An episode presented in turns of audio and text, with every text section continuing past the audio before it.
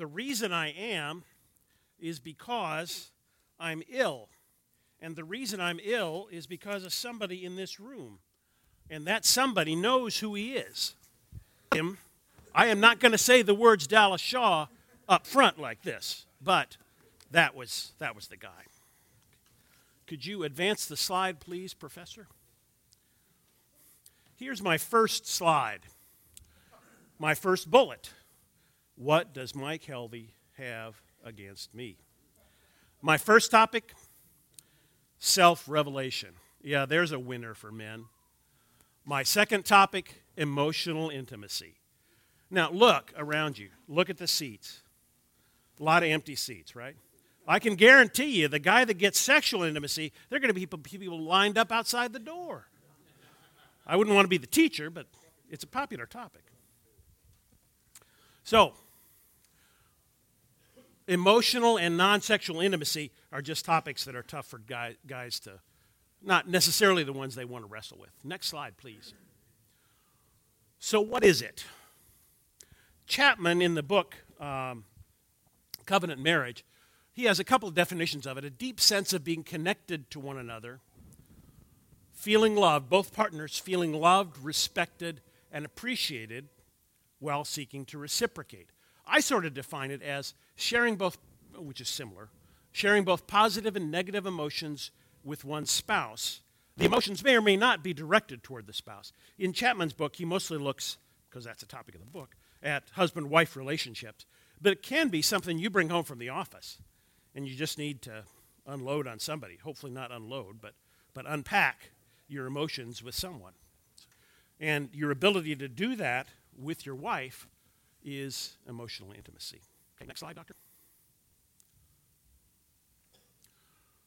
But I'm a guy. I don't have emotions. Okay? Uh, we are not Vulcans. Emotions are like noses. Everybody's got them. Okay? As, uh, for those who were here when Jack Elwood was here, he always said guys do have emotions. Angers, they're really good at anger. So, but we also have other ones too.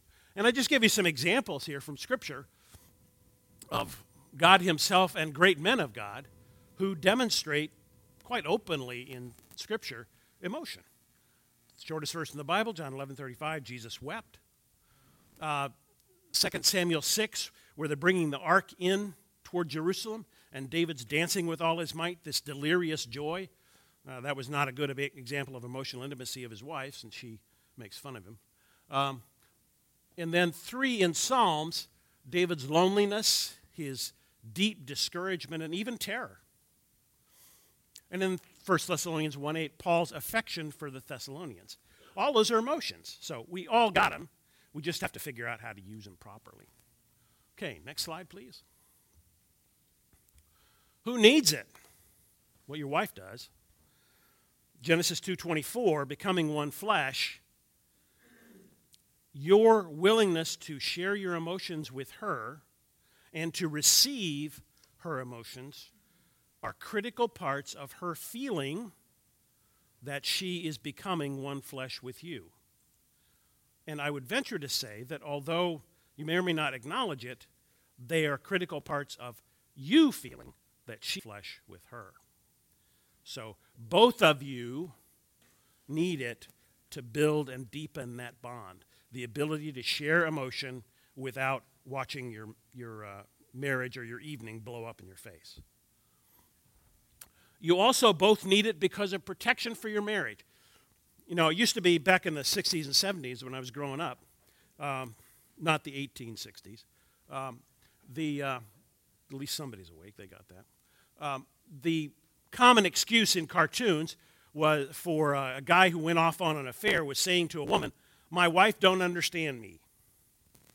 Well, women say the same thing, and whose fault is that? That's your fault. If your wife don't understand you, it's because you haven't opened up to her. Now, she may have a responsibility too in terms of her willingness to receive that. I acknowledge that, but you can't fix that. The only thing you can fix is what you do. So, protection for your marriage to keep that marriage alive, and not just alive, not just surviving, but thriving. You both do as key parts of your emotional health. And we talked a little bit about this uh, a couple minutes ago that that we need someplace not to just blow up or erupt. This is a little story about my dad, who's gone now, but um, he was incredibly uh, gracious. Marine, amazingly, that Marine, incredibly gracious, but he was, um, and had a very even temper until he had a long fuse. But once the fuse burned down, something was going to blow up. I remember once when I was a kid. Remember those? You may not remember them. The little aluminum coffee pots that uh, would sit on the stovetop and you make a cup of coffee. He had one of those, and he got angry about something. I don't even know what. And we had one of these uh, cheap dinette sets, uh, you know, the fiberboard dinette sets. He took that coffee pot, slammed it down in the middle of the dinette set, and bent it that way. That is not emotional intimacy. It does unload your emotions, but that's not what we're talking about here. And emotional intimacy, we both need it, you and your spouse, me and my spouse, out of obedience. These verses here you may rec- recognize, they both deal with anger, but the principle is true. God expects us, God requires of us that we live in control of our emotions. It's like that old Campus Crusade illustration a little three car train, a locomotive, a coal car, and a caboose. And the locomotive is facts, the coal car is faith, and the caboose is feelings. Don't put the caboose up first Okay? keep the caboose in the right place, but it's still part of the train. I talked about this actually in self revelation. Don't let emotions drive the car, but recognize they're in the back seat. Okay? And that emotional intimacy, that ability to share and willingness to share your emotions with your wife is really important. For me, it was really important, especially important, around the time I was getting ready to retire. Well, twice. Once when I left active duty, the second time when I left uh, government because I was getting really down and uh, depressed about just life in general, but the job in particular. And my wife was a critical part of helping me to process that and to move ahead and say, okay, well, don't just sit there and stew about it, do something about it. And so I retired, which I would recommend to all of you, by the way. Now, some of you have to go to work tomorrow, don't Oh, I'm sorry. I didn't mean to bring that up. Okay, next slide, please.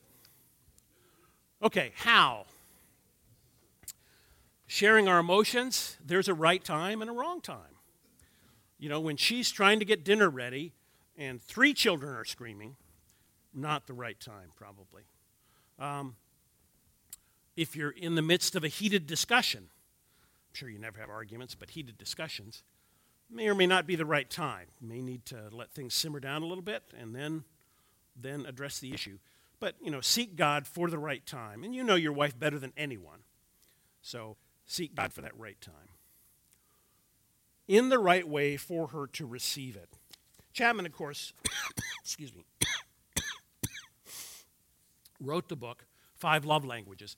And in the right way is he uses the example of the five love languages. You can use your own examples. Some women uh, love physical touch. I'd say probably a lot of women like physical touch, non sexual intimacy. Um, there are some women who don't, for whom it is, you know, that just causes them to shudder. So don't do that. If, that's, if you're trying to create the climate for sharing, then don't do something you know is irritating to her. Choose something that you knew you know is encouraging and builds uh, for emotional intimacy, like giving gifts, and I list them for you in your notes. Uh, giving gifts, quality time, which is my wife's big one, um, acts of service, words of affirmation. So you know what those are for your wife, or if you don't know, you ought to read the book to find out. And so should she, because you have them too. You have a favorite love language, and your wife should know what it is. Okay, with mutual respect the goal in sharing emotions is not to persuade her to see things your way. You want, might want that, but that's not what you're in it for. You're in it to share, to be emotionally intimate with her, and you have to allow her to share her emotions with you, and they may not be what you'd want them to be. And it's appropriate to say, well, I'm, I guess I'm not sure why you're reacting this way to the situation. That's an appropriate discussion. But you can't fix her, in quotes. You can't make her respond to the situation like a guy could, a guy would. She's not one, for one thing, and uh, she's not you. So you have to respect her enough to allow her to be the woman God made her to be. And not just allow her to, but with appreciation and gratitude for who she is. She's very different in, in many cases, not all. Uh, your wife is quite different from you, which has become apparent to you as you've been married all these years. And those are occasions not for discouragement, but for gratitude and for appreciation. They may not seem that way all the time, nor does she feel gra- grateful and appreciative all the time about your differences from her. But nonetheless, they are, you aren't together by accident. You're together because God brought you together. Next slide, please. Okay, so I'm going to turn you over to, to save my, my voice, turn you over to your discussion questions. How do you feel about this issue of emotional intimacy? My guess would be you didn't walk in here hoping that today you would get to talk with your table mates about emotional intimacy. A few of you might have. You know, Bill Sanders, for example, he might have, but because he sent a note out to us saying how much he was looking forward to it. But for most of you, not a favorite topic. So, how do you feel about it? Even if you don't like it, how important is it in your marriage? How important is it to you? How important is it to your wife? For many of us, the key question is the second one How important is it to your wife? And then, what's the easiest emotion for you to share? Uh, f- for most of us, it's probably anger, but hopefully not just that one. And then, why do you think, and then what's the hardest, and why do you think that might be? For example, it might be sadness because you don't want to appear weak.